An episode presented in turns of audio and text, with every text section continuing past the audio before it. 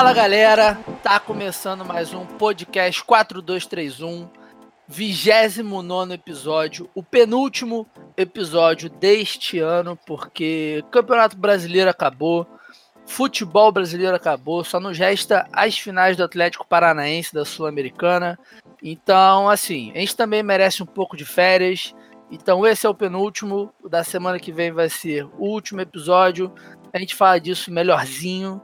Hoje temos mais um convidado na nossa bancada, um amigo também da podosfera futebolística, que conhecemos a partir de um grupo em que criamos, o cara com a maior autoestima da mesma podosfera futebolística, o Leandro Oliveira do Haja Coração. Fala aí, Leandro, beleza, mano? E aí, beleza? Tudo de boas?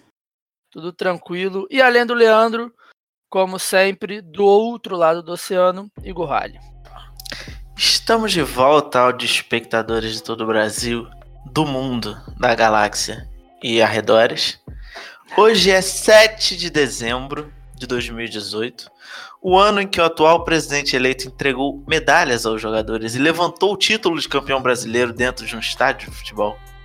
O 341º dia do ano mais tosco de todas as nossas vidas. Há exatos 77 anos atrás, o Japão atacava o Havaí, marcando a entrada dos Estados Unidos na Segunda Guerra Mundial, o que não tem nada a ver com a próxima informação, que é o aniversário do zagueiro inglês John Terry, que em 2010, o camisa 26 do Blues se envolveu em uma grande polêmica, onde o atleta teve uma relação extraconjugal com Vanessa Peroncel, então mulher de seu colega de seleção Wayne Bridge, que se defrontaram quando o Bridge ainda estava no Manchester City, e no aperto de mão inicial o Bridge deixou Terry falando sozinho e ainda venceu o jogo por 4-2. Após todo esse bafafá, Terry perdeu a faixa de capitão para o Ferdinand, irmão de Anton Ferdinand, que acusou John Terry por perturbação da ordem pública com agravante racial durante uma partida da Premier League do ano de 2011. Caralho. O que eu quero dizer com isso, Vitor? Eu quero dizer com isso que John Terry não terá os meus parabéns e que a gente não vai passar pano para racista nesse programa.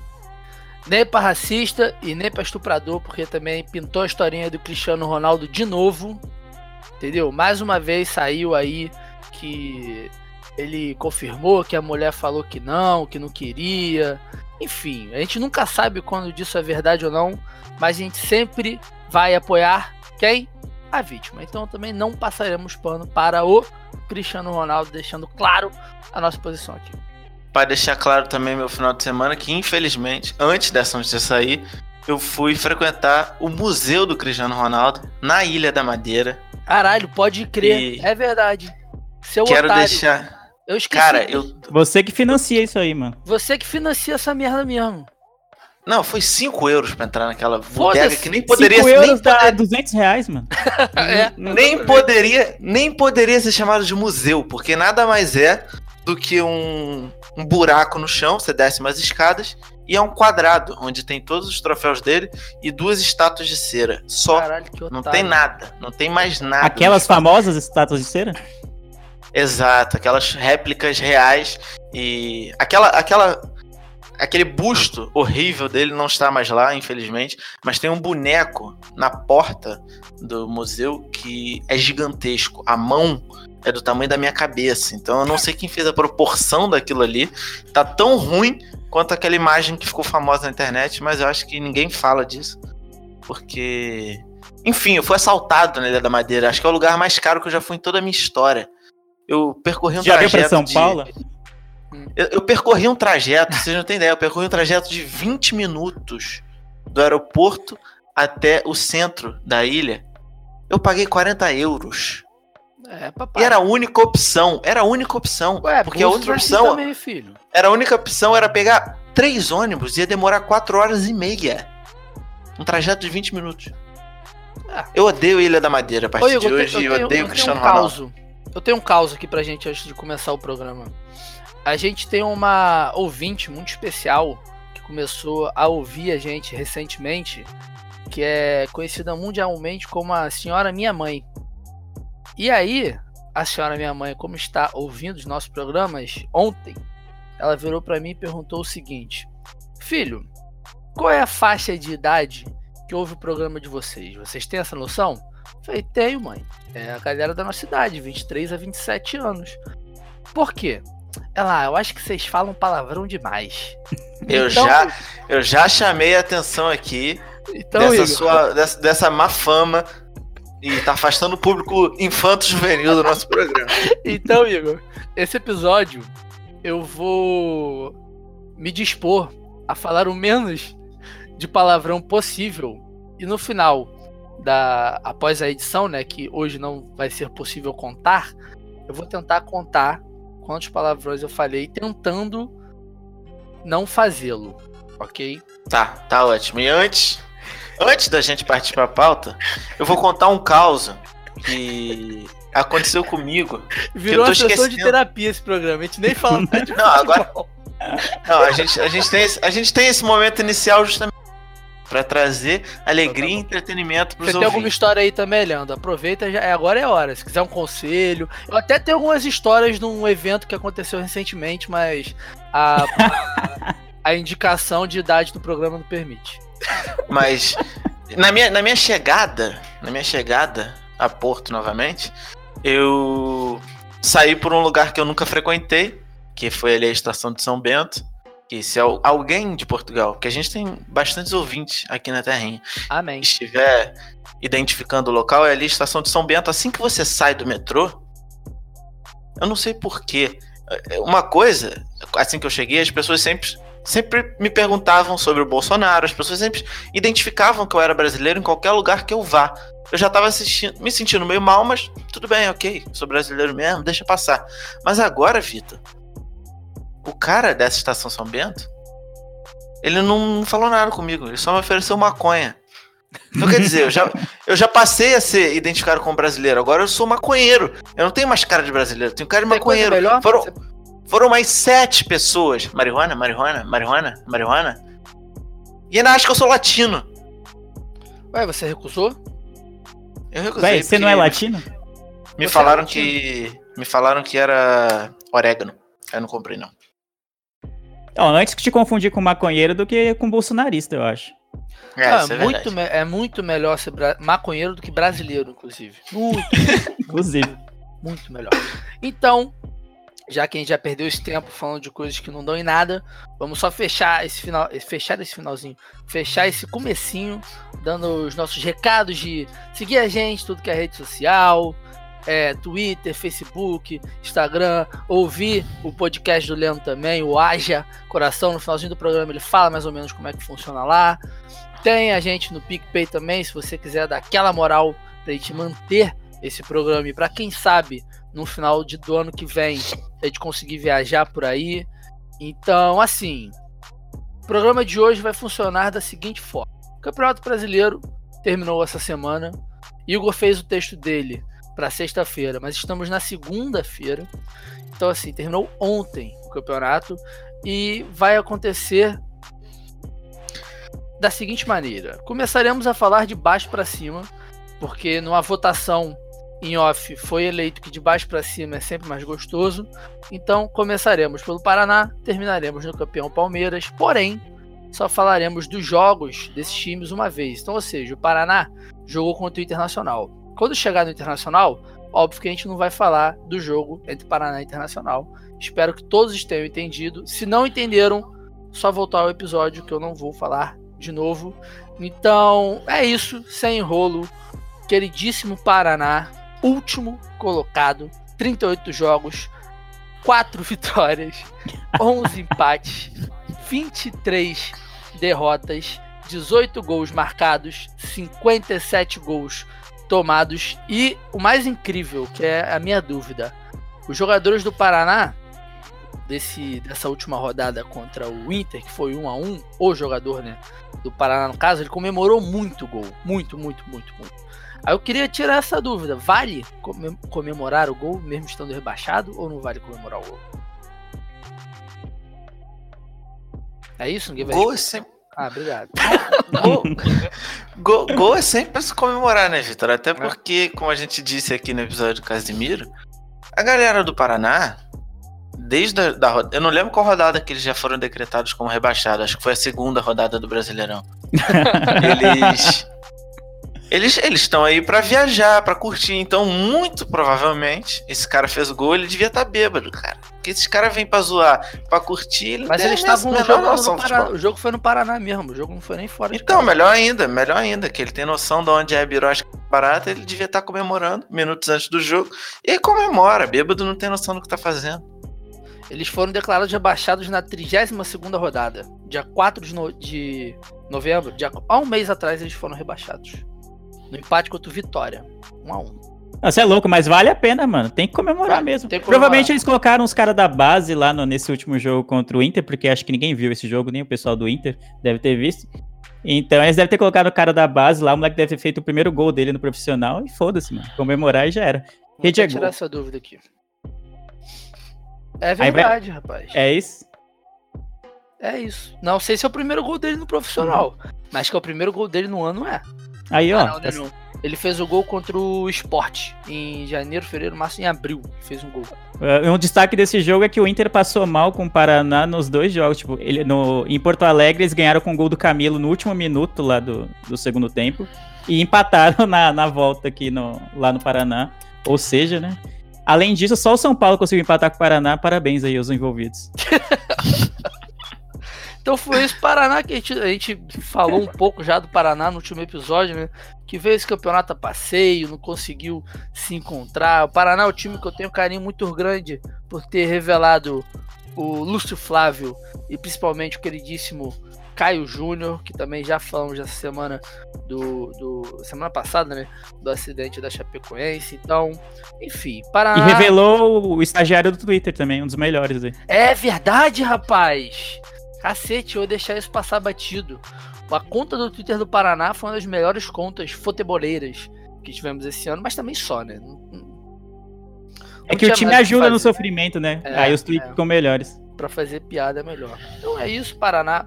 O jogo do Inter e Paraná foi o que o Leandro falou, quase ninguém viu. Então, se quase ninguém viu, muito menos eu teria visto. Acredito que o Igor também não viu. Você viu o jogo, Leandro? Não, de forma alguma. Eu vi isso. São Paulo e Chapecoense e São Paulo, na verdade. Eu preferia ter visto do Inter. Boa. Então, foi isso. Paraná, aquele abraço. Volte sempre. O segundo rebaixado do campeonato, o queridíssimo Vitória, que também no último episódio, como o Casimiro frisou, pratica um dos piores futebols da história da humanidade. Isso já há muito tempo. E o Flamengo não consegue ganhar desses caras na porra do Barradão. É inacreditável, cara. É inacreditável. É inacreditável. Cara, que foi muito louco, que eu achei que... A mesma história do rapazinho que comemorou o gol do Paraná foi como que o Vitória, tomando de 2-0 do Palmeiras, resolve jogar futebol e empata o jogo.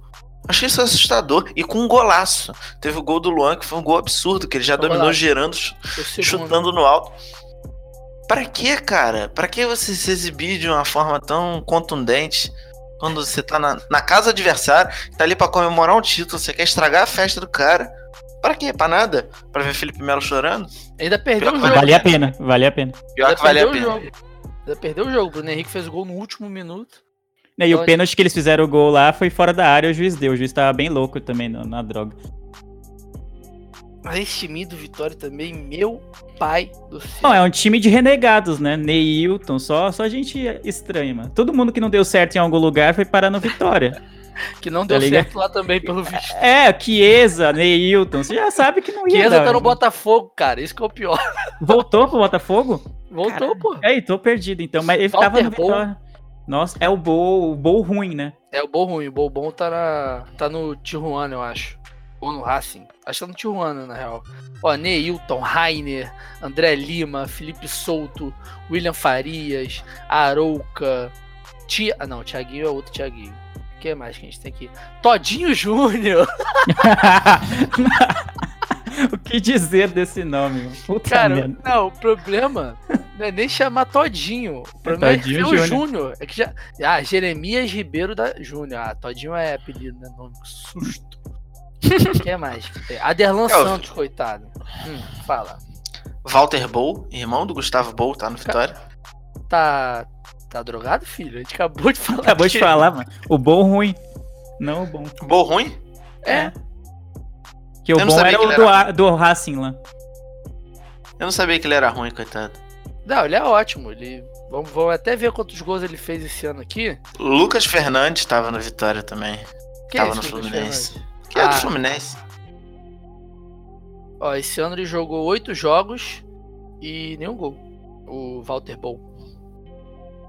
A marca expressiva, realmente. Cara, ele fez nenhum... Ele é um jogador regular, mano. Eu gosto quando o jogador é regular. É, ele é ruim o ano inteiro, né? Cacete. Ele tá... Pior que ele tava em campo quando o Vitória perdeu de 4x1 pro Bahia, de 4x0 pro Atlético Paranaense, de 4x0 pro Grêmio, de 3x0 pro Palmeiras. Caralho. Ele não fez nenhum gol. Ele é um jogador de poucos gols, na real, né? Enfim, vamos ficar criticando o cara também, não. Vitória também, a péssima campeã no campeonato. Já era pra ter caído há muito tempo. Não aguentava mais ver esse time no Brasileirão Série A. E o 18º colocado, queridíssimo América Mineiro, que caiu porque o He-Man quis salvar o Fluminense. E salvou. Oh, salvou. O He-Man é o jogador na história do Campeonato Brasileiro com mais rebaixamentos. Sim. Eu não sei quantos precisamente, mas ele 5. Consegue ser rebaixado 5, é. Todo ano. Sim. Impressionante. Mas ele, com certeza, ele não quis bater aquele pênalti porque óbvio. Ele é descolo pra caralho. Óbvio. Tem o Givanildo achou estranho. Ele falou, eu tava aqui conversando com o auxiliar, quando eu virei pra ver o pênalti, o... Como é que chama o cara que bateu? O Luan tava preparado pra bater, aí, já era, né? O cara tá preparado pra bater, não tem mais como corrigir. E aí foi isso. E o resto é história, né? Cacete, cara. E ele perdeu outro gol, né? Não contente de perder o pênalti, ele perdeu um outro gol ainda. Sim, cara a cara. Eu tenho certeza que daqui a um tempo o Rafael Moura vai ter um programa desse aí, vai contar esse caos aí que ele fez questão de não bater o pênalti. É, e vai falar que não bateu porque ele tricolou pra caralho. Aí a torcida do Fluminense vai fazer uma bandeira pra ele. Porque a torcida do Fluminense é carente de ídolos. Depois do Fred, né? Não tem mais nenhum. Uhum. Então, o América, né, que deixou o Fluminense ficar na primeira divisão. O América não, né? Vou botar tudo na conta do He-Man. E, enfim, coisa feia, não gostei. Fiquei puto com o América, mereceu ter caído mesmo. 17º colocado, nosso não tão querido Sport, ganhou do Santos e deu uma pressão no Vasco. Meu amigo, eu estava inquieto aqui em casa vendo o jogo do Vasco quando o Sport fez o 2x0. Não estava acreditando no que os meus olhos estavam vendo. Sério. O Sport também que mereceu cair. Fala. O Sport tem um plano aí de descer. A torcida deve estar comemorando. Óbvio. Porque o Sport vai cair, aí vai ser campeão da Série B. Vai reivindicar. Aí vai desafiar o primeiro colocado da Série A e aí vão recusar e aí o Sport é campeão brasileiro, bicampeão. Exatamente. A gente falou do He-Man, que tem 5 rebaixamentos. No Sport tem o Andrigo, que é o terceiro rebaixamento dele. Seguido.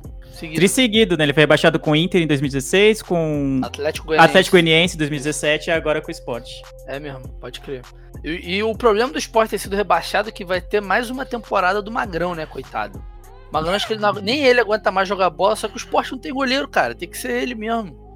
Não tem como. Mas pelo menos... Quando? Oi. Fala. Não, eu ia falar que, diferente de outros times, embora o Sport também tenha muitos refugos, tem alguns caras interessantes nesse time, né? O Marlone, que é um bom jogador. O Michel Bastos. Quem diria que Michel Bastos estaria presente num rebaixamento do Brasileirão. O cara jogou Copa do Mundo e tá sendo rebaixado com o Sport. Exatamente. O David, que era meio campo do Atlético Paranaense, gostava muito dele, não sei o que ele tá fazendo no Sport também.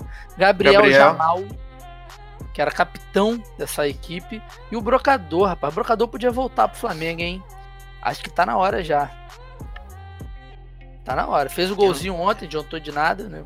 Caiu do mesmo jeito. Jogo contra o Santos. Felipe Bastos também foi rebaixado. O Sport caiu apesar do São Paulo tentar ajudar, né? Porque o São Paulo conseguiu empatar em casa com o Sport em 0x0, perdendo um pênalti, inclusive. É, foi o penúltimo jogo. Penúltimo jogo. Passada. Isso, penúltimo jogo. Cacete. Mas esse jogo era pro Sport ter ganho, cara. Que ia dar uma pressão no nosso próximo... Já saindo da zona de rebaixamento, que aqui a gente é rápido. Vasco da Gama, 43 pontos. Ficou só o fiozinho da rabiola ali pra ser rebaixado. Jogo tenso pra cacete contra o Ceará. O primeiro tempo foi ruim, quase dormi vendo o primeiro tempo, mas o segundo tempo deu uma animada. E assim, eu prefiro que o Vasco não tivesse caído, porque o Vasco caía normal. E o problema de quando o time grande assim, tipo Vasco, Inter, Fluminense e tal, quando cai, é que costuma mandar bem na Série B. Embora o Vasco da última vez que caiu tenha subido em quarto lugar e quase não subiu também da Série B. Mas enfim, eu gosto desse sofrimento. Acho que é importante. Acho que mas de todos esses quatro times que caiu, o Vasco era o que mais merecia cair e não caiu. É verdade. Nossa, fez muita força pra cair o Vasco. O Vasco queria muito. Você vê no final dessas rodadas brasileiras, os times que estavam ali pra não cair estavam brigando. O Vasco parece que estava se esforçando pra cair, mas não conseguiu. Não conseguiu. Incrivelmente. É. Ano que vem tá vindo forte aí pra cair de novo, né? E mais uma vez o São Paulo tendo um papel importante aí que deu 3 pontos pro Vasco aí no finalzinho do campeonato. Minha participação aqui é só pra cornetar o São Paulo. Tô vendo. É o ano. Esse ano bosta do São Paulo. Não teve um time ainda que ele não falou disso. Não, mas cara, mas ele tá certo. Tá certo, porra. Se o São Paulo não deixa o Vasco ganhar, o Vasco ia ficar atrás do Vitória. Só ia perder pro Paraná. É verdade.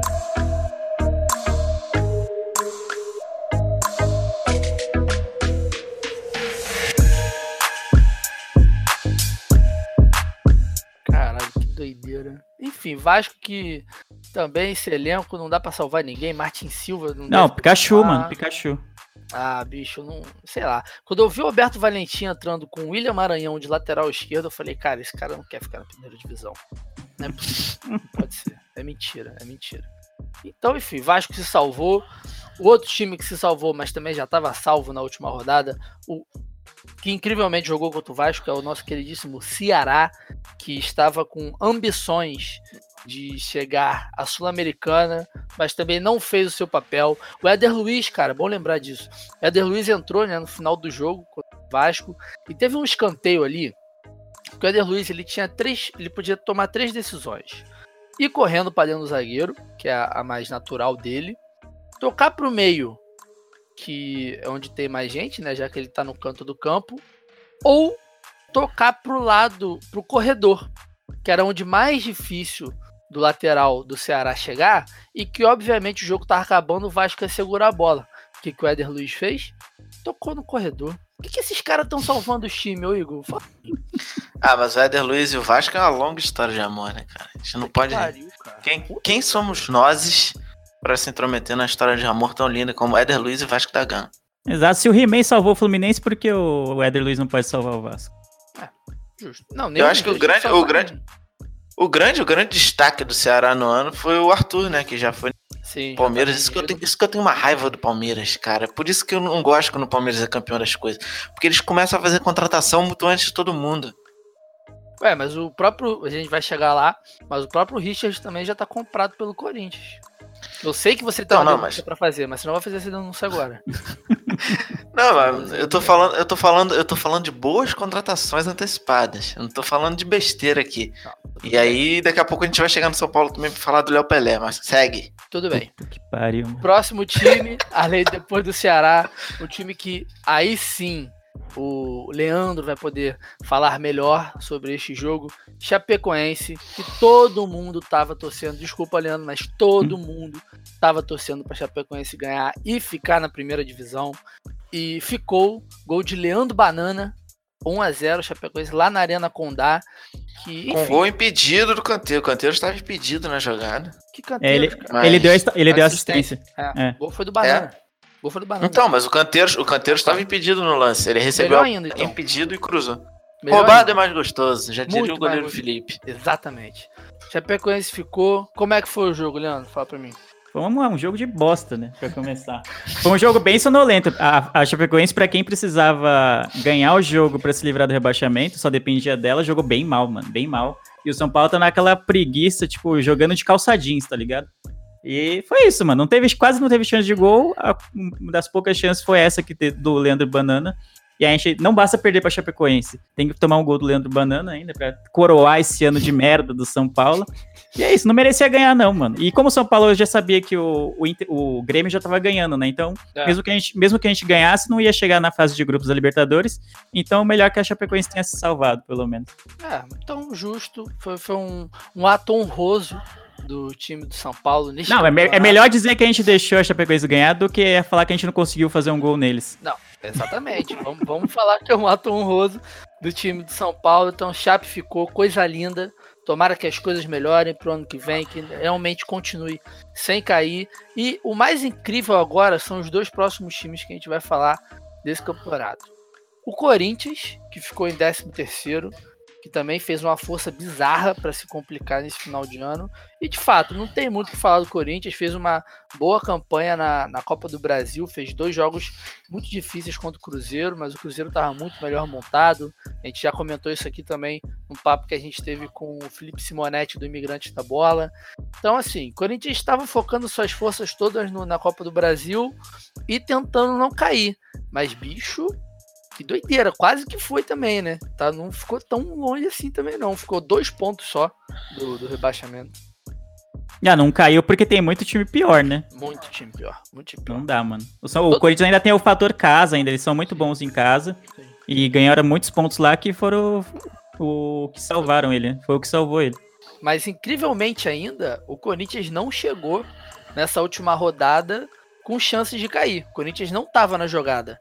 E conseguiu ficar atrás do Fluminense, que era um dos times que podia ter caído. Cara, isso aí foi a maior decepção do campeonato. Que ficou a menos de 1 ponto de ficar na zona do nada. Cara, a maior desgraça para o Fluminense. O Fluminense fez um dos anos mais tristes da história do clube. E aí vai jogar a porra da Sul-Americana e aí vai querer acreditar de novo que vai ganhar alguma coisa com esse time, cara. Isso que me dá raiva. Sim. Igual esse ano chegou e aí ficou triste, aquele cara chorando, aquele gif que viralizou do cara chorando contra o Atlético Paranaense. Pelo amor de Deus, cara, não tinha a menor chance do Fluminense ganhar qualquer coisa. O Fluminense não merecia ganhar nenhum título. Pra que você vai no Maracanã torcer? Pra que vocês vão se empenhar por um time que... Porra, é um cocô, cara. Pela primeira vez na história do futebol brasileiro, eu vi um jogador meter o dedo na cara do dirigente, que foi o meu ídolo máximo atual do Fluminense, que é o Marco Júnior, que falou que é melhor o Abade ir embora mesmo, porque se fosse ele e a família dele, a melhor coisa é sair. Eu não sei o que foi pior nessa frase, Igor. Você desacreditar da torcida do Fluminense...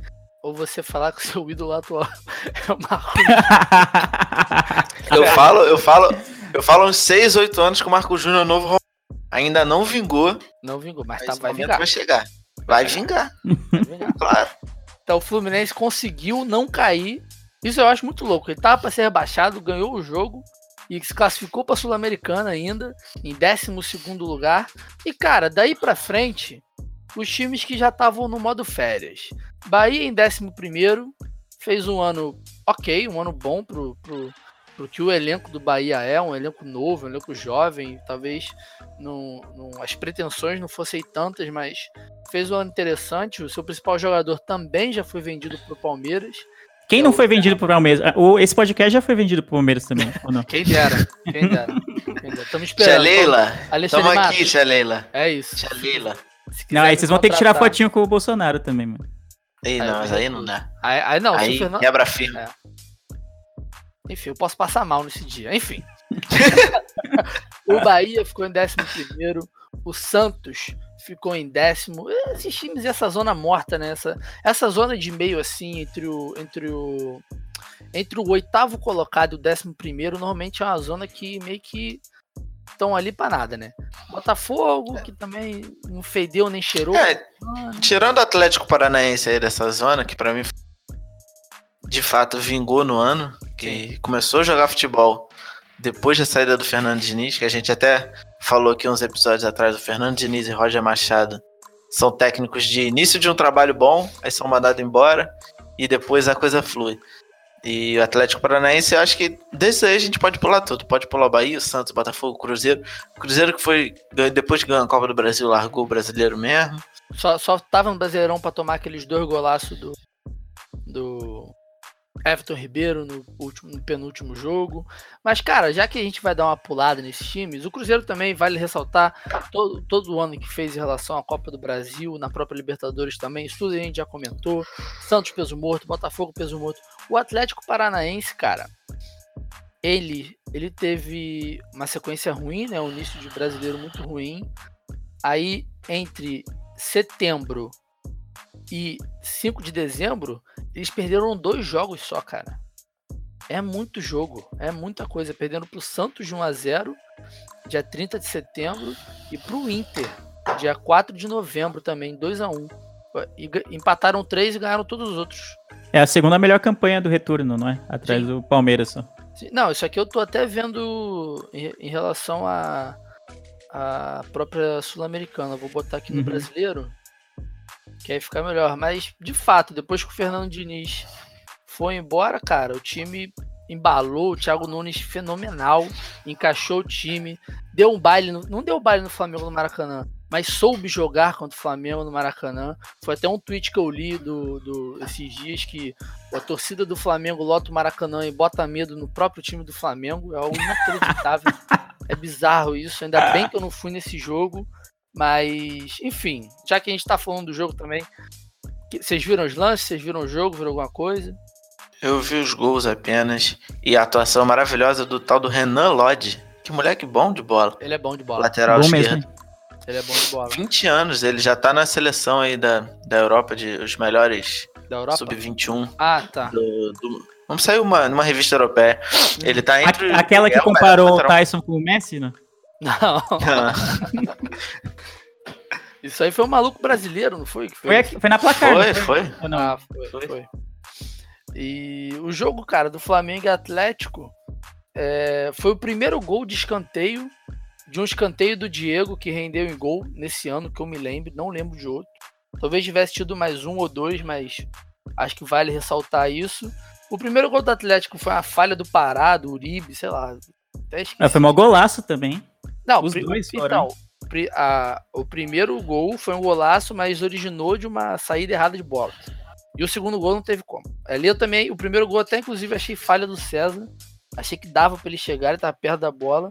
Mas o segundo, bicho, quando o cara acerta aquele chute ali, ou isola, ou é caixa. Não tem como não, golaço. E eu vi o segundo tempo desse jogo aí do Atlético Paranaense e Flamengo. E o Atlético colocou o Flamengo no bolso, mano, no segundo tempo. Botou, foi a mesma coisa que eles fizeram com o Fluminense no meio da semana lá pela Sul-Americana, foi a mesma coisa. É, cara, o time tá embalado por causa da Sul-Americana, o time tá encaixado. É tudo que a gente sempre fala, né? Que se os caras estão com confiança, os caras estão jogando bem, o máximo que vai acontecer é a bola entrar, e a bola do Atlético tá entrando. Eu tenho quase certeza que vai levar essa Sul-Americana também, porque o Júnior Barranquilla é um time horroroso. Mas enfim. Atlético Paranaense, 7º colocado, fez uma baita campanha no retorno do Brasileirão e provavelmente também, como eu acabei de falar, vai conseguir a vaga na Libertadores via a Sul-Americana, até porque foi o que sobrou, né? Eles estavam contando com a derrota do Atlético Mineiro em cima do Botafogo para eles já pegarem essa vaguinha na pré, mas não foi possível porque o Galo ganhou do Botafogo. E falando sobre o Galo também, um ano meio esquisito, né? O Atlético Mineiro ficou ali em 6º lugar, brigava às vezes para ir para Libertadores direto pela fase de grupos, mas aí dava uns moles. Atlético Mineiro, cara, ele tá em 6º lugar desde que o campeonato começou. Acho que ele não saiu da posição. Ele ficou ali, ele achou agradável, acho que ele viu ali uma sombrinha e falou, quer saber, eu não tenho um time tão jovem assim, Ricardo Oliveira já não tá correndo tanto, vamos ficar aqui mesmo. Parece que ele ficou ali, estacionou e aí vão falar que o Atlético teve um ano bom. Foi eliminado da Copa do Brasil pela Chapecoense nos pênaltis, foi eliminado na Sul-Americana pelo São Lourenço, perdeu o jogo na Argentina e empatou o jogo no Mineirão, e só sobrou o brasileiro, né, cara? E ainda assim conseguiram ficar nesse nem fode, nem sai de cima. Eu ia falar isso, um ano meia bomba do Atlético. Um ano meio Dória, né? É bem essa. Do Atlético Mineiro. E já aproveitando o gancho do Dória, caraca, tô muito bom com ganchos. São Paulo, 5º colocado. Leandro, disserte sobre o ano do São Paulo, por favor, e me responde uma coisa aqui que é uma dúvida que eu tenho, que até hoje eu não tive nenhuma participação de nenhum tricolor paulista nesse programa.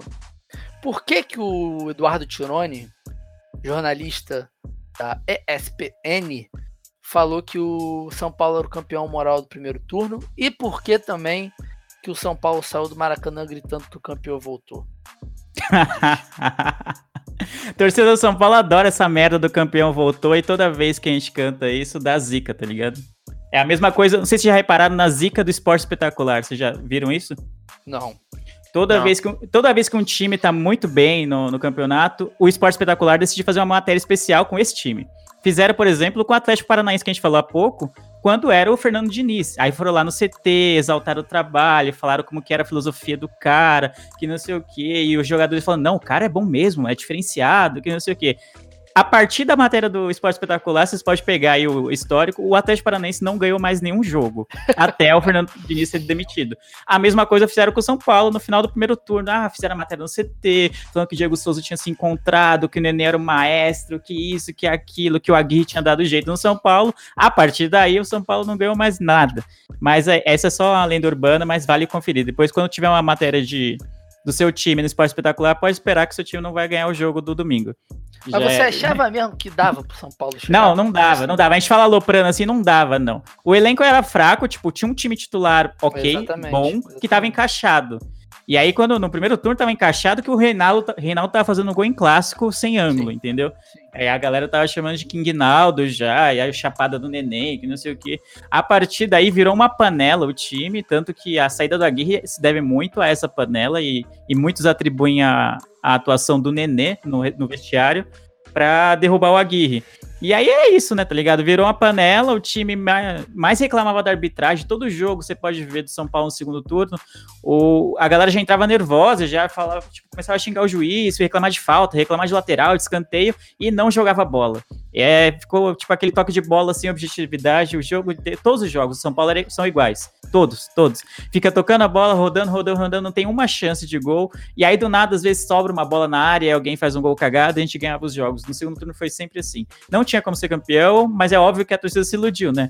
Terminou o primeiro turno como campeão, né, do primeiro turno, e até então, todo mundo que terminou como campeão do turno, terminou no máximo em primeiro ou em segundo, e o São Paulo, lógico, né, quebrou essa escrita e terminou em quinto lugar. Sim. Nessa merda, mano, não dá.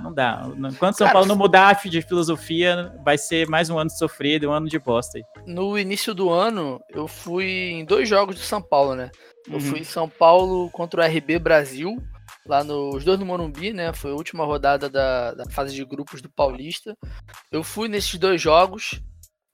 Esse jogo do São Paulo e RB Brasil foi marcante pra mim, porque o Éder Luiz, esse mesmo que a gente acabou de citar, que estava no Ceará, ele participou da jogada, que foi o gol do RB, e como eu tava não é numerada que chama, é social ali do Morumbi, que ficam uns velhos lá, cara, sim. Os caras estavam com a raiva do São Paulo, só que o São Paulo já tava classificado, era meio que jogo de férias, assim, porque ia começar o mata-mata, quase que estão com a porradaria lá, ó, do nada, absolutamente do nada. E o segundo jogo que eu fui, que foi São Paulo e Corinthians, o primeiro jogo da semifinal do Paulista, eu descobri 2 coisas. Primeiro, aqui no Rio, quando eu vou no Maracanã, eu tenho mania de gritar gol nos lances que eu acho que vai ser gol. Puta, mano, cê é louco. Os caras não te jogaram da arquibancada, não? Eu descobri isso da pior forma possível. Não tem isso no Rio, mano? Não acredito que não tem isso no Rio. Galera, foda-se, a galera não tá nem aí, a galera vai junto. A galera ignora tudo que tá ao redor do jogo mesmo. Não, aqui no Rio literalmente não tem problema, se é um lance, o cara chutou, você fala assim, caralho, golaço! Suave, beleza, fala, passou o lance. Aí eu descobri isso da pior forma possível, estando no São Paulo e Corinthians. Não foi da pior forma possível. Estava lá, óbvio, totalmente trajado de São Paulino, foi um santário. E aí, beleza, eu fui com um amigo meu que é São Paulino louco também, maluco. E ele já sabia disso comigo.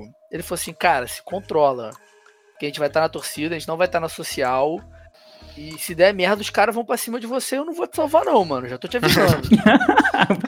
Isso que aí, é amigo, cara. É amigo. Aí imagina, Morumbi lotado, semifinal de Paulista, São Paulo e Corinthians. E eu já tava o jogo inteiro assim, Pipo, né? Que tava comigo. Eu falei, caralho, Pipão.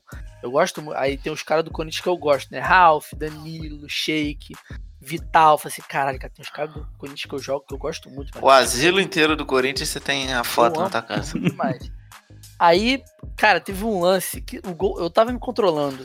Saiu o gol. Moleque, eu tomei um tapão no peito. Eu nem falei mais. A única coisa que eu falei foi o seguinte. Foi no lance do gol do São Paulo, foi uma falta pro Corinthians. Aí eu falei, ei, Pipão, vai sair o gol agora. Aí, óbvio que ele me deu outro tapão no peito. Aí saiu o gol do São Paulo. Foi um gol do Nenê, no contra-ataque. Uhum. Aí depois eu bati nele pra revidar. Mas enfim, o São Paulo começou o ano muito bem, cara. O time do São Paulo tinha umas peças assim que bem interessantes, só que foi vendendo todo mundo, né, cara? Éder Militão, o Júnior Tavares também foi vendido, não foi? Foi vendido. Muita gente saiu, tá ligado? O São Paulo tem essa, tipo, de vender muito cedo os moleques da base. A diferença... O Corinthians também faz muito isso aqui em São Paulo, só que o Corinthians vende por 2 balas e um chiclete. Chegou com 5 conto aqui, você compra alguém do Corinthians. Sim. E só que o São Paulo geralmente vende bem, né? Vendeu o David Neres, vendeu... Militão, já vendeu alguns jogadores ultimamente que renderam um bom dinheiro. O problema é que a gente gasta esse dinheiro, parece o Liverpool, tá ligado? Que gasta um caminhão de dinheiro em gente que não dá certo de jeito nenhum, tá ligado? Que não traz título, que joga 2, 3 meses bem, depois cai de rendimento, e o São Paulo tá ano após ano fazendo isso.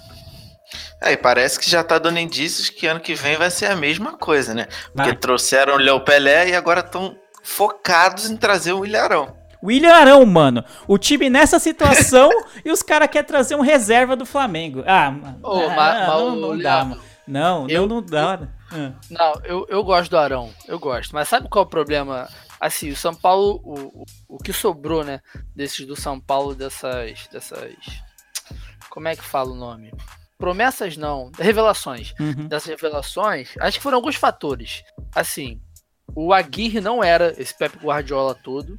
E parecia que tanto a imprensa como as pessoas estavam ignorando de modo geral. O que é bom também, porque se o time tá jogando bem, a bola tá entrando, o time tá em primeiro lugar, beleza, ok. Aí começou a cair, demitiram o Aguirre, faltando 5 jogos pro campeonato acabar. Inadmissível isso.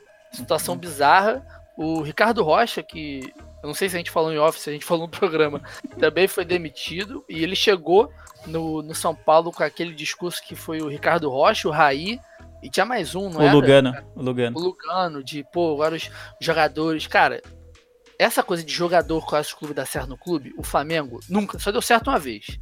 Foi com o Andrade em 2009. Depois, bicho, nunca mais. Zico já tentou ser diretor, não deu certo. Não adianta. O jogador, quando é ídolo, ele não pode se envolver com o clube. O próprio Rogério Ceni, como técnico de São Paulo, foi o que o também não sei se foi em off, tô esquecendo das coisas. O próprio Leandro falou que o Ceni, por causa do Leco, né, do presidente também, sim, ficou com a imagem ruim porque os caras não souberam lidar com o resultado, pressão e etc. Mas queimaram. E aí até, enquanto o Leco for presidente de São Paulo, o Rogério não volta pro São Paulo. E eu achei bom que ele tenha renovado com Fortaleza.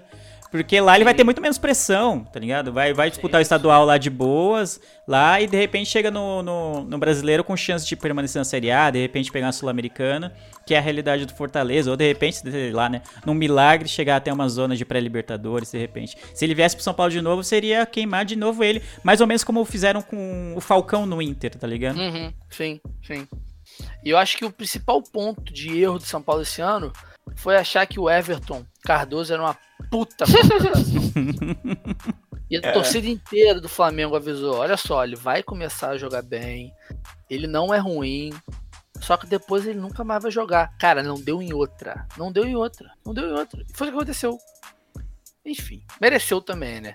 Mas então, aí quando ele machucou, não teve peça de reposição, e aí o São Paulo ficou muito dependente dele e não soube encontrar outro jeito de jogar. E aí foi isso. Aí todo mundo caiu de rendimento, e é isso. Ai, que merda. Que bosta, mano. São Paulo é isso aí, mano. E quase fica fora da Libertadores. Só não ficou porque o Atlético tava bem cômodo ali na 6ª posição. O Santos também caiu de rendimento. Subiu, mas caiu, né? Depois, tipo, ele tava brigando pra não cair, depois parou de ganhar. E foi isso, porque se os outros times de baixo tivesse com vontade de ganhar, mesmo de vontade de chegar até a Libertadores, São Paulo teria ficado fora. Cara, que doideira, confiar não é Vitor Ribeiro. Mas o Arão é um bom reforço, tá? Eu acho. Pra compor elenco, tá ligado? Pra compor elenco. É, pra compor elenco sim. Mas aí a gente tá precisando, tipo, o time, o São Paulo não ganha nada faz muito tempo, tá ligado? Ah, os rivais já estão pesando nessa de jejum, né? Tem que ouvir corintiano que ficou 23 anos sem ganhar porra nenhuma falando de jejum. Falando de palmeirense que ficou 20 anos sem ganhar nada também falando de jejum. E os caras vêm com contratação que é pra compor elenco, não vem com gente que vai chegar pra ser titular, tá ligado? Isso que é o foda.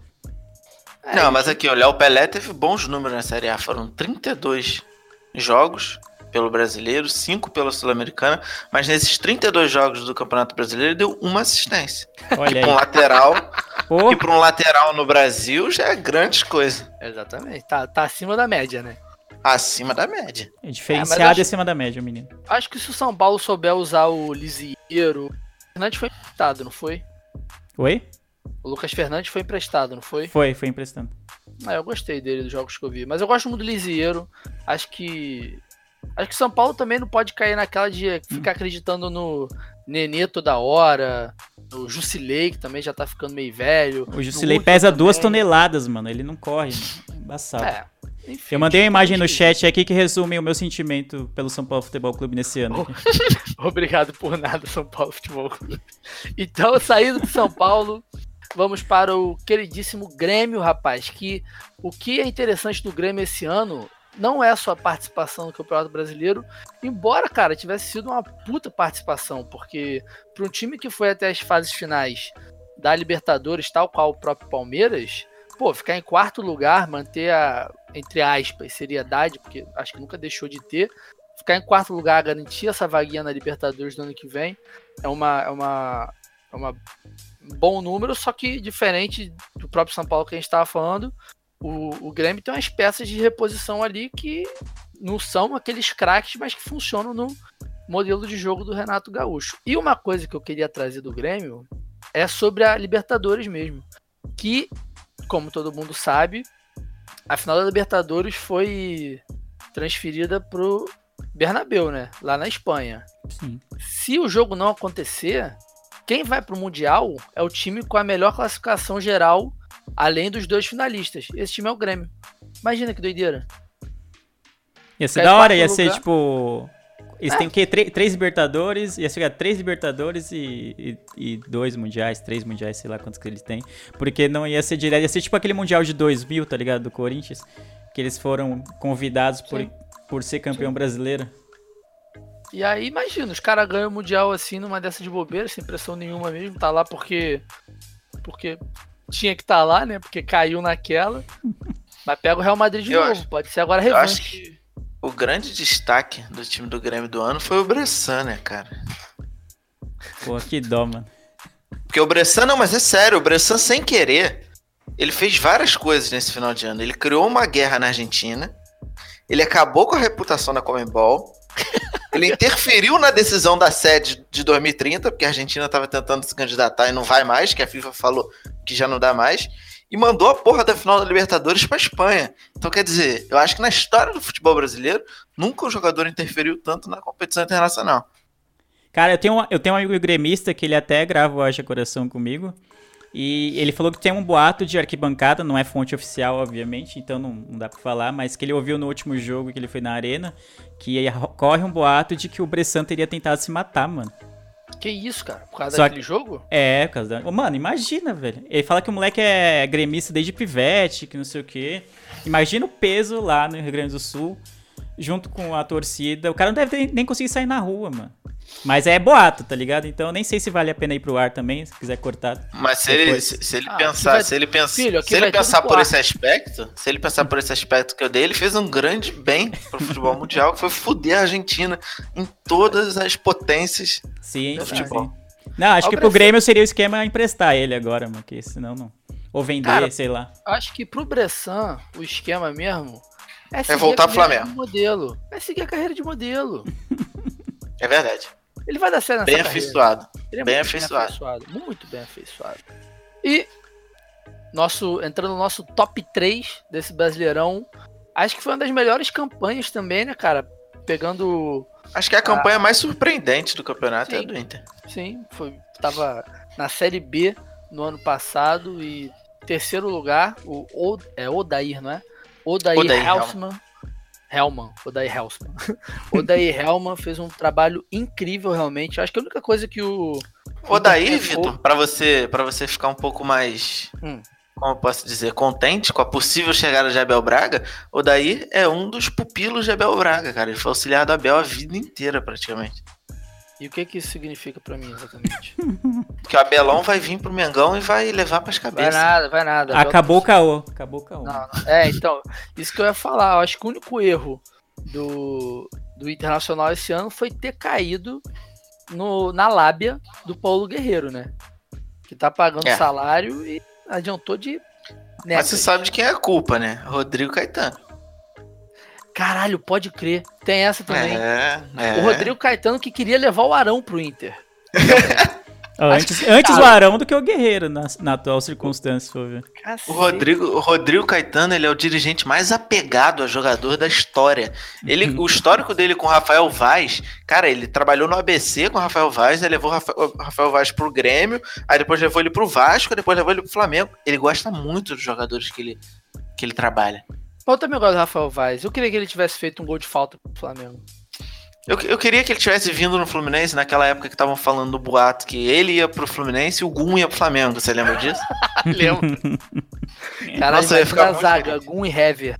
Ia ser a zaga mais lenta da história do Brasil. Falando nisso, o Gum já se despede do Fluminense, né? Que tristeza. Vai aposentar ou vai sair do Fluminense? Não. A entrevista depois, pós-jogo, na última rodada, foi de despedida, falando que ele era muito grato, que não sabe se joga mais pelo Fluminense. Muito triste, me emocionou bastante. Que isso, cara. Mas enfim, voltando a falar do Inter. O Inter que também não tinha nenhum elenco maravilhoso, mas tinha uns jogadores interessantes, como o próprio Ayrton Silva, o Nicolas Lopes, o D'Alessandro, pra variar um pouquinho.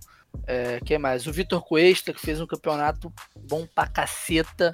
Marcelo Lomba também, que agarrou pra caceta o campeonato inteiro. Então, assim, uma bela campanha do Inter, né? Acho que perdeu pontos em jogos cruciais, como é natural de qualquer time que disputa o título. E o Inter jogou contra quem? Contra o Paraná. Até esqueci de quem era. Empatou com o Paraná. O Leandro falou, né, mais cedo que o Inter conseguiu tomar sufoco do Paraná na ida e na volta. Então, fica aí a expectativa para a próxima temporada. Eu posso pular o Flamengo ou eu sou obrigado a falar? Não, você é obrigadíssimo a falar do Flamengo. Cara, melhor o Flamengo, segundo colocado. Tem isso. Mas o Flamengo quase que... Como é que eu posso dizer? Quase que essa estatística de melhor segundo colocado piora para o Flamengo. Porque tem uma outra estatística que é o seguinte: nenhum clube, aliás, é o contrário, todos os clubes que fizeram mais de 73 pontos foram campeões na história do Brasileirão, de pontos corridos, óbvio. Ou seja, enquanto o Flamengo estava ganhando do Atlético Paranaense, o Flamengo estava indo a 75 pontos e não ia ser campeão. Ou seja, ele ia quebrar esse recorde e ainda ia aumentar o seu recorde de pontos, como já é o recorde de pontos, e também ia ser mais ainda o melhor vice. Olha que merda. Achei que ninguém nunca no Brasil tinha sido tão vice pro Palmeiras quanto o Flamengo. Você vai entrar nessa também agora. Fudeu, vai ser toda vez que ele vai falar desse campeonato, vai ser isso agora. Mas enfim, cara, eu não achei o... Cara, é difícil falar. É porque daqui, depois dessa gravação, eu vou gravar um dos podcasts mais clubistas do Brasil, que é o Flacast. Mas aqui eu posso falar porque é meu. Eu não achei o ano do Flamengo tão ruim assim. Tá? Não ganhou nada? Não ganhou nada. Mas eu acho que se a próxima... Acho que foi muito mais afetado por essa questão da diretoria do que qualquer outra coisa. Mas, cara, é um lance que a gente teve uma conversa pessoal, eu e o Vitor, ontem, que é o problema do brasileiro, que não consegue valorizar ser a segunda opção. Que... Caralho, porra, Igor, o Flamengo... Ô, Igor, vamos combinar uma coisa aqui? Para de trazer assunto pessoal no trabalho. Para de usar... Mas é verdade, cara. É verdade, porque o Flamengo... Porra, o Flamengo fez uma campanha foda, cara. Eu acho, Igor, muito... As pessoas escutam a gente, Igor. Se as pessoas pescam as referências, quem se fode não é você não, querido. Sou eu. Eu tô muito longe pra me fuder. Ah, então vai, termina aí. Ah, não, porque eu achei de fato a campanha do Flamengo muito boa. O Flamengo... É porque se a gente for parar e olhar o cenário Rio de Janeiro, cara, o Flamengo é um expoente bizarro, cara. É muito legal ver o time do Rio de Janeiro ainda brigando lá em cima e disputando alguma coisa, mas é porque eu acho de verdade que o Flamengo não perdeu o campeonato. O Palmeiras ganhou pra caralho, porque o Palmeiras tinha três times. O Palmeiras tinha três times e acho que a gente já pode puxar o gancho pra falar do Palmeiras. Não, porque, cara, era impossível. O Palmeiras começou as primeiras rodadas jogando com o time reserva e ganhando de todo mundo, mas é porque de fato o Flamengo tá há muito tempo nessa ideia do cheirinho, nessa ideia de não ganhar nada, e isso incomoda pra caralho, mas... É, uma parada do brasileiro. Que eu tenho falado muito também, inclusive, é essa questão, tipo, o Flamengo perdeu na bola do Vitinho, na bola do Paquetá, perdeu no Ceará, perdeu no São Paulo. Só que, porra, o Palmeiras também deu inúmeros moles o ano inteiro, e se tivesse perdido, sempre essa história, né? Dos times que não são campeões. Perdeu no jogo tal. É um pouco egoísta, né? Da nossa parte como torcedor. Mas uma coisa que eu ia falar em relação ao Flamengo também, e sobre o elenco, é que o Palmeiras a gente sabe que é aquele time que contrata todo mundo, o que der certo deu, ok, mas a margem de erro é muito maior, né? Porque tem 3-4 caras muito bons para quase todas as posições, então se encaixa, dá certo. Acho que o Flamengo não quis entrar nessa, sacou? Acho que eles vão testando e aí quando dá errado, dá muito errado, mas também eles botam mais os caras da base. E aí fica nessa murrinha de ter que, ficar às vezes confiando em Rômulo, em Rodinei, em Geovânio, entendeu? Acho que talvez seja nisso que o Flamengo tem uma razão de fazer, mas que acaba pecando. E aí vem um Palmeiras que contrata Deus e o mundo, os caras precisam de um jogo só na vida pra decidir e decidem. Essa é, acho que Mas é foda que o Flamengo perdeu muito ponto em casa. Eu lembro muito do confronto direto, né, contra o Palmeiras, que era ali, seria o jogo-chave pra decidir separar os meninos dos homens, como se costuma dizer. Sim. E aí vocês não conseguiram ganhar, e aí foi foda, né? Mesma coisa Inter, a gente falou muito bem da campanha do Inter, e o Inter, tipo, em confrontos direto, ele também deixou pontos escapar, perdeu muito ponto em casa, e o Flamengo foi a mesma coisa, o São Paulo a mesma coisa, então não dá, mano. A gente pode falar, a campanha foi aquém, não foi aquém, a campanha do Flamengo, se falou, por uma vitória seria, tipo, campanha de campeão em qualquer outro ano. Só que o torcedor não tá nem aí pra isso, né? Chega Exatamente. Em segundo, com chance de ter ganho o título, pro torcedor é derrota, né? E são exatamente isso que você acabou de falar, esses jogos que decidem os campeonatos. Um vai ganhar, um vai perder, bicho. O Flamengo perdeu.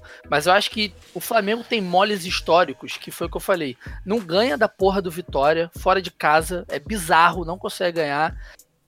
Não consegue ganhar do Atlético Paranaense fora de casa também. Tomou uma saraivada de 3-0 em 20 minutos, cara. Na época o Flamengo tava em primeiro ainda. Tava começando a decair. Não pode isso. E ainda perdeu pro Atlético Paranaense no jogo do Maracanã. E o Atlético Paranaense é o segundo pior visitante do campeonato, cara. Entendeu?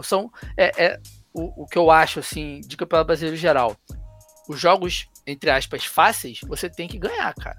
Brasileiro não é quem mais ganha, brasileiro é quem menos perde. Sempre foi assim. Verdade. Então, dá esses moles históricos, aí vem um Palmeiras, o Palmeiras e o Corinthians, né, que foram os campeões dos últimos quatro campeonatos. Eram os times que não perdiam em casa de jeito nenhum e que, cara, ganhavam ou empatavam sofrido fora. Simples, acabou. E quando perdia, podia perder, porque tava 6 pontos na frente. Ai, ai. Mas aí vamos falar, então, do campeão Palmeiras, que, cara, se não fosse a entrega da taça ontem, ia ser, sinceramente, uma campanha perfeita de retorno do Palmeiras. Mas, cara, o Bolsonaro ontem, na entrega,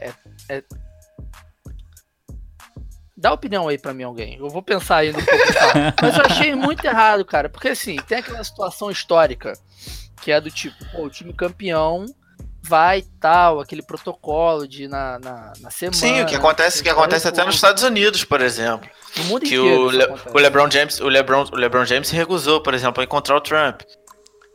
É um É uma parada que acontece, mas, porra, do cara entrar em campo, o cara levantar o título, o troféu, cara, isso eu acho que mais me irritou. Ele tá ali ou não, foda-se, porque ele tá nos lugares, isso não me incomoda mais há um tempo. Mas o problema dele tocar na taça, que é uma parada que ele não tem nada a ver, cara. É o bagulho mais representativo daquela campanha. Ele levantar a taça como se ele tivesse ganho alguma coisa. É, mas vale lembrar também que o convite dele estar presente no jogo não foi feito pelo Palmeiras, esse convite é feito pela CBF. O Palmeiras também tem essa parcela de culpa, porque já a gente pode até citar a história das declarações do Felipe Melo, de todas as declarações, como eu posso dizer, antissociais do Bolsonaro, e como o São Paulo sempre foi muito passando pano para isso, mas assim... E lembrando sempre que clubes são instituições apartidárias, né? Exatamente. Quer dizer, eram para ser. Deveriam ser. Mas acredito que a gente até pode botar essa culpa na CBF que fez o convite, mas, cara, é o clube que deixa o cara ou não entregar medalha e levantar taça. Que isso, cara? Aí foi mais, né? Tipo, ele tava no vestiário, tirou foto com a Leila, tirou foto com o Marcos, mano. Ai, foto com o Marcos, fazendo a arminha ainda. Algo dentro de mim morreu, tá ligado? Porque como é que a gente chegou nesse nível, assim? Fala pra mim, tipo... porque a parada que eu acho... É porque o Bolsonaro é uma figura... Ele é uma figura muito, muito única. Embora esse único seja ruim. Mas ele é uma figura muito única. Então, mas eu acredito que, cara, fosse com qualquer político. Sacou? Sei lá, o Lula não entregou taça pra quando o Corinthians foi campeão, entendeu? Não teve essas porras. A gente até pode falar que o Lula deu o estádio do Corinthians pro Corinthians, ok, mas esse ato é simbólico, cara, é muito, foi o que o Igor falou. É a maior representação de uma campanha no ano, é esse ato da taça. Então, a foto da história da parada vai estar marcada com o Bolsonaro levantando seu troféu. Exatamente. Ele tá no vestiário, ele tá no estádio, foda-se, mas aquele momento da medalha e da taça não pode, cara. E aí não pode pra qualquer lado, pra qualquer político de qualquer coisa no mundo. Não pode, não pode. Sim. Ia ser tão estranho se fosse a tia Dilma como foi ele.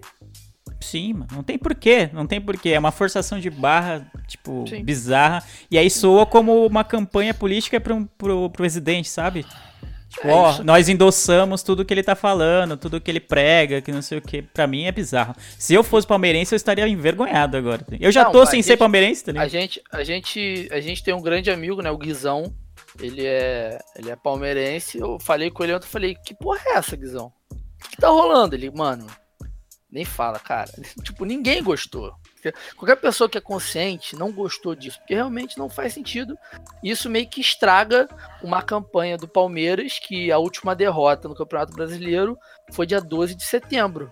De lá pra frente não perdeu pra ninguém, e foi campeão com todos os méritos possíveis, um trabalho fenômeno do Filipão, time encaixado. Cara, quer saber uma curiosidade muito interessante sobre esse time do Palmeiras, que eu acabei de descobrir? Os 4 goleiros do Palmeiras... Os 4 que tem destaque, que é o Everson, Jailson, Fernando Praz e o Wagner, eles juntos somam 136 anos. Caralho! Os caras são muito velhos. Wagner é um goleiro antigo do Palmeiras, que ele tem 29 anos, quer dizer, ele é o mais novo do time. Ele jogou no Havaí, você não lembra disso, não? Não. É um bom goleiro. Enfim, e outra curiosidade é que o Vitor Luiz, lateral esquerdo, o nome completo dele é Vitor Luiz Schwab Zamblauskas. Ele tem dupla nacionalidade brasileira e lituânica. Caralho, que absurdo, né? Que bizarro. Então não se espante se vocês viram o Vitor Luiz jogando a camisa da Lituânia. Na Copa do Catar de 2022. Exato. E, não, mas tá, era só pra descontrair que eu tava um pouco estressado. Ano do Palmeiras, campeonato maravilhoso, foi... que a gente sempre conversa aqui, o Palmeiras soube mudar seus comandos na hora certa, né?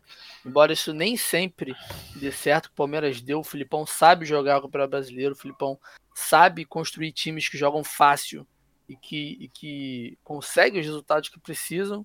Então fica marcado, é chato, né, ter esse último momento marcado com o Bolsonaro, mas enfim... O Palmeiras jogou muito bem, Dudu bateu o recorde de mais assistências, né? Acho que foram 14 assistências, eu acho que é o recorde nos últimos 10 anos. Então, ele também jogou bola pra cacete o campeonato inteiro, foi muito importante pro time. O Palmeiras, que também foi uma das equipes muito fortes na Libertadores, né? Então, um ano muito bom pro Palmeiras. Eu acho que pra gente fechar legal o episódio, e coroando essa campanha do Palmeiras, o Palmeiras levou 5 troféus na bola de prata, e acho que a gente podia falar um pouquinho sobre, né?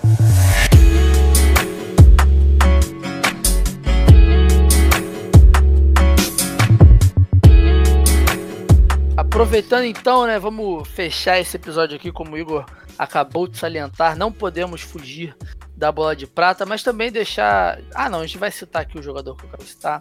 Então, o bola de prata que aconteceu hoje, dia 3 de dezembro, segunda-feira, teve como... Vamos comentando, tá? Posições e... Já vamos juntar então as nossas seleções junto da seleção da bola de prata, ok? Perfeito. Então, beleza. Goleiro eleito.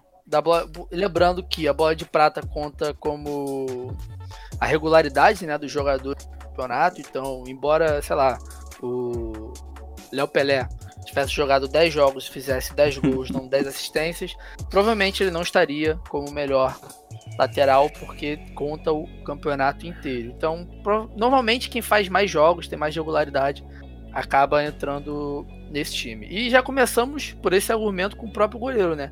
O Everton do Palmeiras, ele entrou na última rodada nessa seleção, porque até então o Diego Alves era o primeiro colocado, mas como o Diego Alves ficou, acho que esses últimos 6 jogos, né? 8 jogos sem jogar pelo Flamengo, de birra, o Everton acabou passando ele, mesmo tendo tomado 2 gols do Vitória. No final a média deu pro Everton, então o Everton foi o melhor goleiro. E já na minha seleção, para mim, o melhor goleiro em muito tempo no Brasil já é um cara chamado Fábio. É a única... Eu acho que é a minha única discordância daí, que é o Fábio, que de fato acho que é um dos caras mais prejudicados do futebol brasileiro, que merecia ter mais destaque.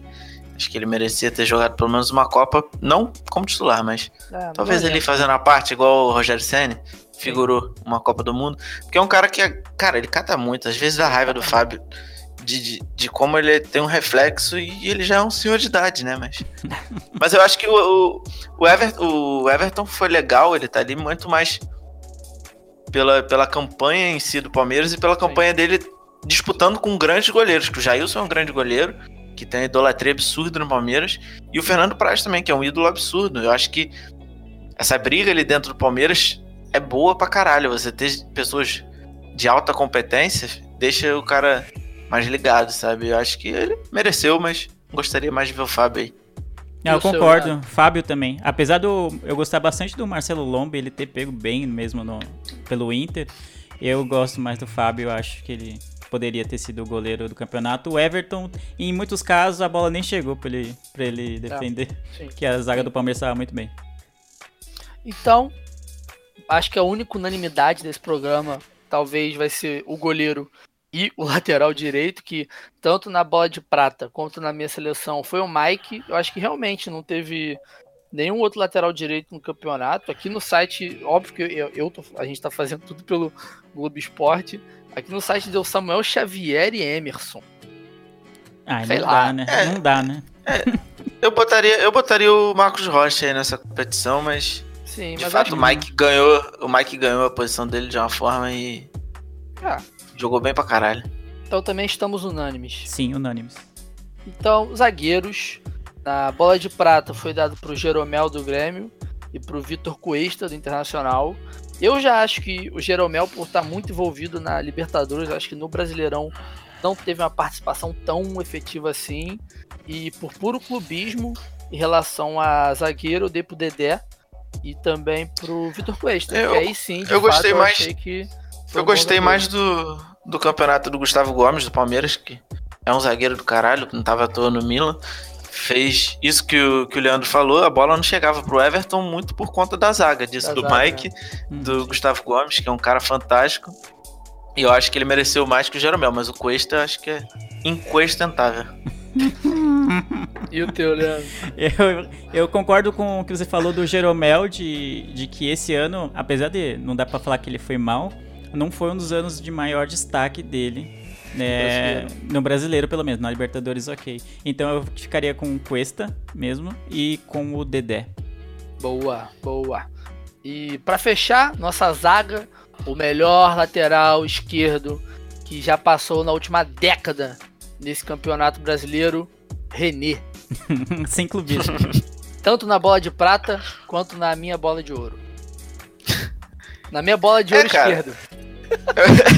É o que a gente falou aqui, né? O prêmio bola de prata, ele é muito dado pela regularidade. O Nenê, ele não é nem unanimidade na torcida do Flamengo, mas eu sempre achei, desde a época de Sport, um bom lateral. Mas é muito difícil jogar no Flamengo, né? Eu acho isso, cara, é muito complicado. A torcida assusta pra caralho, então... Mas eu acho que ele fez um bom campeonato. Que o Trauco, ele tem mais assistência que o Nenê. E o Trauco jogou muito menos, porque quando o Trauco joga muito mal, ele consegue acertar um cruzamento. Esse é o problema. É porque o Trauco joga mais avançado também. É, exatamente. Mas eu gostei do ano do Nenê. O Nenê que já vou até puxar pro Leandro, mas só pra fechar. O Nenê que há 2 anos atrás ele foi eleito pela ESPN o pior zagueiro do Brasileirão, né? Quando ele tava pelo Sport. Então, é zagueiro maneiro não, também lateral. Hoje... É, pior lateral esquerdo. Você vê como o mundo roda. É, ele ter evoluído e sido o melhor lateral esquerdo desse ano. E o teu, Leandro? Cara, difícil, hein? A lista aqui do Globoesporte.com tá bem sofrida, que tá com Nenê, Reinaldo, Kingnaldo e Renan Lodge do Atlético Paranaense. Confesso que eu não sou muito fã do Nenê, apesar dele ter tido um ano tipo, bom até e tal, eu vou votar no Renan Lodge. Então tá bom. O Leandro quis fugir da nossa unanimidade. E agora a dupla de volantes da bola de prata foram... Respondendo ao Maicon do Grêmio. Respondendo ao Maicon do Grêmio, bela observação. Bruno Henrique do Palmeiras e Rodrigo Dourado do Internacional. E na minha bola de ouro, óbvio que eu dei pro Coelar e pro Bruno Henrique também, porque ele mereceu. Então, assim, Coelar, cara, é indiscutivelmente o melhor meio-campo do Brasil em atividade. E é isso que eu tenho pra dizer. Eu acho que é o melhor colombiano no Brasil. Ah, justo. Isso sim. É, tem ele o Borja. É, aí tem o Berril fácil. Também. Tem o Berril também. Nossa. O Berril não joga. E o Uribe. O Uribe também é colombiano. Puta, o Chara do Galo também é colombiano. Esse Chara é bom, né? Mas essa dupla de volante, eu acho que, porra, se tivesse no Fluminense, eu ia voltar a torcer pro Fluminense. Se fosse Bruno Henrique e Rodrigo Dourado. É. Nossa, cara. Bruno Henrique fez pra mim foi um dos melhores meio-campos do campeonato, cara. Ele fez muito gol e muito gol parecido, igual ele fez agora nessa última rodada. Sim. Tá dando umas porradas ali da entrada da área que tá entrando tudo.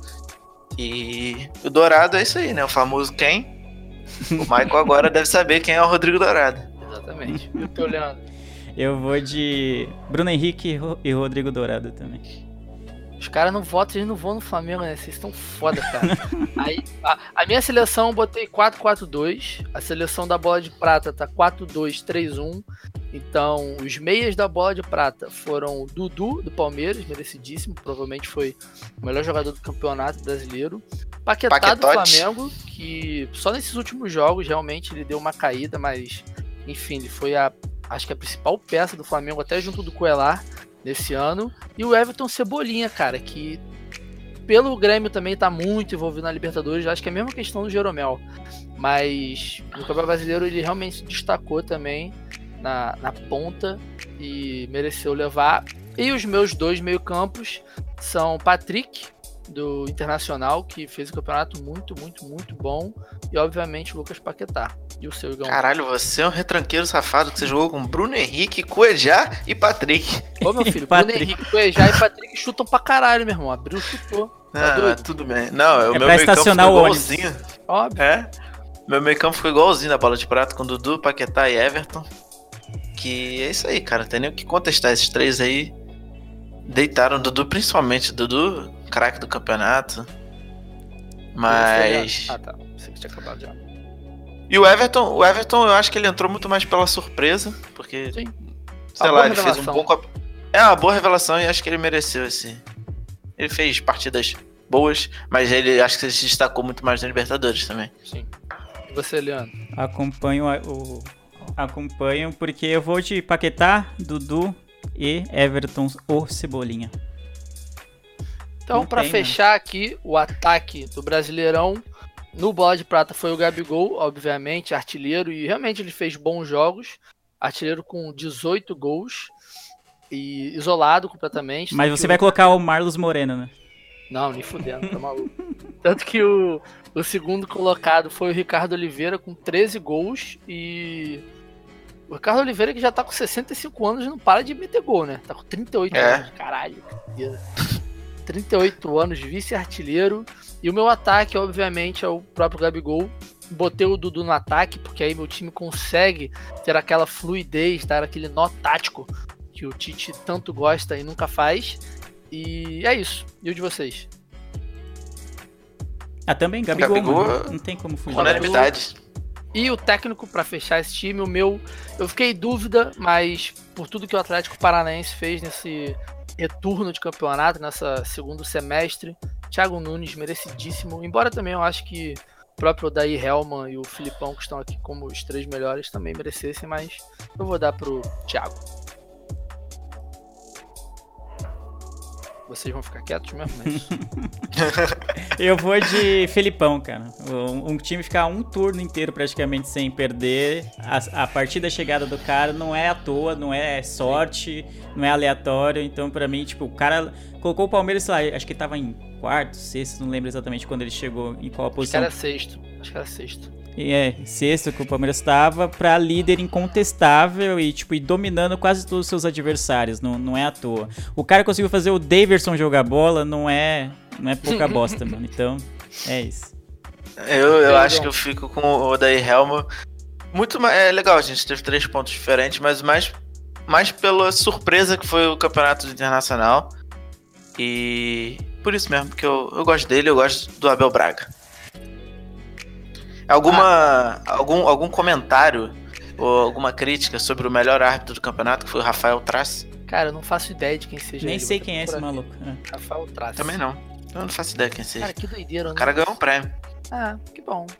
Se eu não lembro dele é bom, né? Porque provavelmente ele deu uma cagada. Exato. Um bom argumento. Se fosse, sei lá, o Rafael Klaus, por exemplo, Daronco, Heber Roberto Lopes, aí é da merda. Paulo César de Oliveira, você já sabia que era merda. Mas então, foi esse o nosso papo sobre esse fim de ano do Campeonato Brasileiro. Palmeiras decacampeão. Vou terminar essa pauta exatamente com esta pergunta. Palmeiras é decacampeão? Vocês confiam na unificação do Campeonato Brasileiro?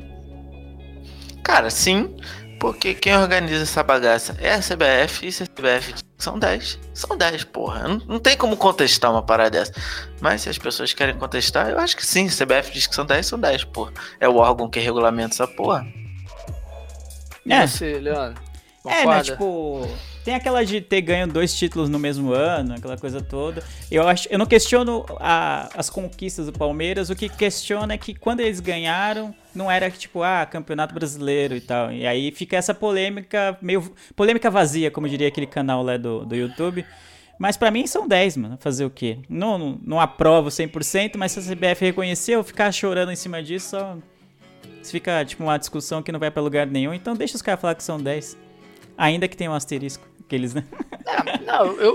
Eu realmente acho que faz todo sentido essa unificação, porque era como os campeonatos, tanto o Roberto Gomes Pedrosa como qual que é o outro? Taça Brasil, né, era que chamava, eram tratados como os principais campeonatos nacionais. Então, só para fechar com outra polêmica que eu acabei de ver, Modric acaba de ser eleito pela Ballon d'Or como o melhor jogador da temporada. E eu acho isso inacreditável, cara. Eu não consigo engolir. Sério, não tem como, cara. O Messi ficou em quinto. O quinto é a mais, né, mano? Os caras tá de tiração. O Messi ficou em quinto. Foi quem ficou em segundo? Primeiro, Cristiano Ronaldo em segundo, Griezmann em terceiro, Mbappé em quarto e Messi em quinto, Salah em sexto. Porra! O Messi merecia estar em segundo só por esse último drible dele que viralizou, que ele domina a bola já dando uma caneta. Porra, cara, que isso? Messi em quinto é deboche. No Mbappé, o que o Mbappé jogou, cara? Que isso?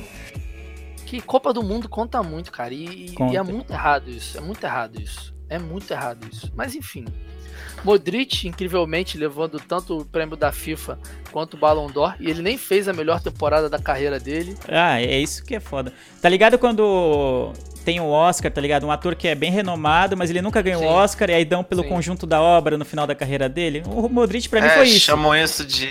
Chamam isso de Leonardo DiCaprio. Exato, tipo isso. Exato, melhor comparação, cara, melhor comparação. Leonardo DiCaprio fez, tipo, bilhões de filmes melhores do que o filme que deu a ele ao Oscar, que eu até esqueci, o Regresso, né, que deu a ele ao Oscar, e não ganhou. E aí o Modric é a mesma coisa, ele fez, tipo, várias temporadas que ele destruía, não errava um passe, dava várias assistências, fazia gol de fora da área e nunca era nem lembrado na lista, assim, ficava bem atrás na lista. E aí agora, lembra, Modric, grande craque, não sei o que, a Croácia chegou longe, então tem que dar porque a Croácia chegou longe, a Copa contou mais que tudo. Muito, muito.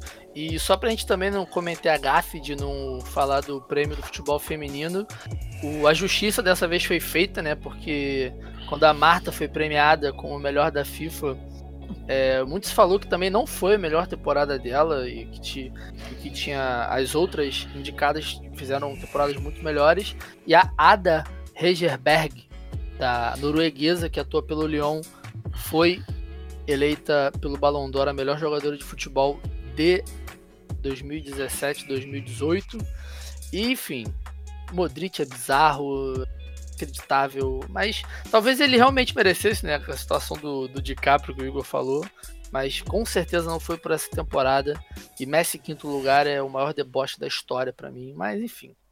Vamos então, já de cara, pro nosso quadro de dicas, a dica do olheiro. Já tem sua dica aí, Igão? Tenho sim. Manda bala. Então, no último episódio, não lembro se foi no último ou no penúltimo, eu dei a dica do CD do Baco, Exu do Blues, que deixou o Vitor um pouco triste comigo. Que te deixou um pouco triste comigo. E essa semana o nosso convidado Kazé tweetou uma música do Baco, que é Me Desculpa Jay-Z, e eu respondi, disse, uma epígrafe musical. Ele me disse, bela definição, mas não é o álbum do ano porque roubou o beat dos outros. Aí eu fui puxar a minha busca e, de fato, não só o beat, mas ele pegou muito do flow de um rapper que eu vou indicar agora, junto de um álbum, que é o álbum Regina, do Nil. Se você for ouvir os dois álbuns em sequência, você vai entender o que a gente tá falando. O flow do Nil tá muito... Quer dizer, o flow do Baco tá muito parecido com o do Nil nesse CD novo, então essa é a minha dica, Regina, do Nil. E você, Leandro, você tem alguma dica aí de bate-pronto? De baixo pronto, porque fui pego de surpresa, né? Mas vamos lá. Pra quem não sabe também, além do podcast Haja Coração, que é sobre futebol, também tem um que chama... Faz seu jabá aí, isso. Já faço. Tem um que chama Miopia, que é sobre variedades, séries, filmes, coisas da vida e afins. Então, toda segunda-feira tem um Miopia novo, você pode encontrar ele em todos os agregadores e também no Spotify. A mesma coisa com Haja Coração, hajacoração.com.br, em todos os agregadores, também no Spotify. É um podcast semanal sobre futebol, mas não focado em um clube, né?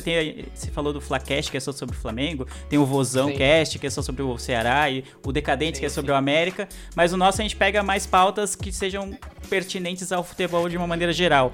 O último que a gente gravou nem foi pro ar, já vai até um spoiler aí pra vocês, que foi sobre as cagadas da Conmebol durante esse ano, desde as punições pro River, que foram brandas, para dizer o mínimo, até o caso do Santos, com o Independiente e assim por diante, até culminar na final da Libertadores e toda essa palhaçada que a gente nem sabe como vai terminar, né? O River falou que não quer jogar na Espanha, o Boca também não estava muito afim de jogar na Espanha, e enfim, daqui a pouco o Grêmio vai ser escolhido para jogar o Mundial sem final da Libertadores, e vai ser isso. Então rendeu muito esse assunto, e até o próximo episódio. Toda quinta-feira tem Haja Coração novo. Então é isso, coisa linda. 2 programas aí do nosso queridíssimo Leandro Oliveira, como eu disse, um dos caras com maior autoestima dessa podosfera. Mais conhecido como Lindo Oliveira. E a minha dica, pra fechar também de última hora, que eu sempre esqueço de pensar, mas foi a dica que incrivelmente eu não dei ainda aqui. Leiam todos os 10 livros da série Percy Jackson. Caralho. Pô, você tá de sacanagem, mano, de ler 10 livros. Quem é que tem tempo pra ler tudo isso? Meu Deus, mano. Não, fala assim, lê o primeiro, mano, que é sucesso, você vai querer ler os outros. Aí, tá ligado? Não, faz o seguinte, primeiro... assiste o filme primeiro. Não, o filme aí você não vai querer ver. Não, assiste o filme, por favor, não faça isso. às vezes. Se você assistir um filme, você nunca mais vai querer ouvir esse nome. Vocês vão querer não ter audição nem visão mais. Mas tá, o filme não é feito pra gente não ler? Cara, sim e não. Mas é muito ruim o filme, sério. Enfim, olha só. Rambo tem livro? O primeiro livro do Rambo tem livro. O primeiro livro do Percy Jackson é maravilhoso, Ladrão de Raios. O Mar de Monstros, nem tanto assim, é meio chato, meio lento. Maldição do Titã, muito bom. Batalha do Labirinto, maravilhoso, foda, sobre Dédalo, cara, é muito foda. Último Olimpiano, fodaço também, muito, muito, muito, muito foda. Então, assim, tá bom, os 10 não, leia esses 5 primeiros. Que a segunda série. Achei mais justo. A segunda série segue esse mesmo conceito. O primeiro livro é muito bom, o segundo ok, o terceiro melhora, o quarto e o quinto são absolutamente maravilhosos. Então é isso, fechado o nosso 29º programa. E muito obrigado, Leandro, pela participação. Opa. Na última hora, né? A gente chamou bem que em cima, logo aos 45. Nada. Tamo junto, mano. Precisando, a gente tá aí, mano. Prazerzaço, obrigado pelo convite. Sempre que precisar, a gente tá aí. Foi uma da hora demais. Um lugar que eu possa cornetar o São Paulo, tipo, sem ser recriminado, já vale a pena de gravar já. É, eu adoro cornetar o São Paulo também. Sempre que quiser, a gente corneta o São Paulo junto aqui. Opa! Valeu também e um beijo, Igão. E para de botar a minha vida pessoal nesse programa, pelo amor. É a única coisa que eu te peço. Valeu. Vitor, me perdoe. Beijo.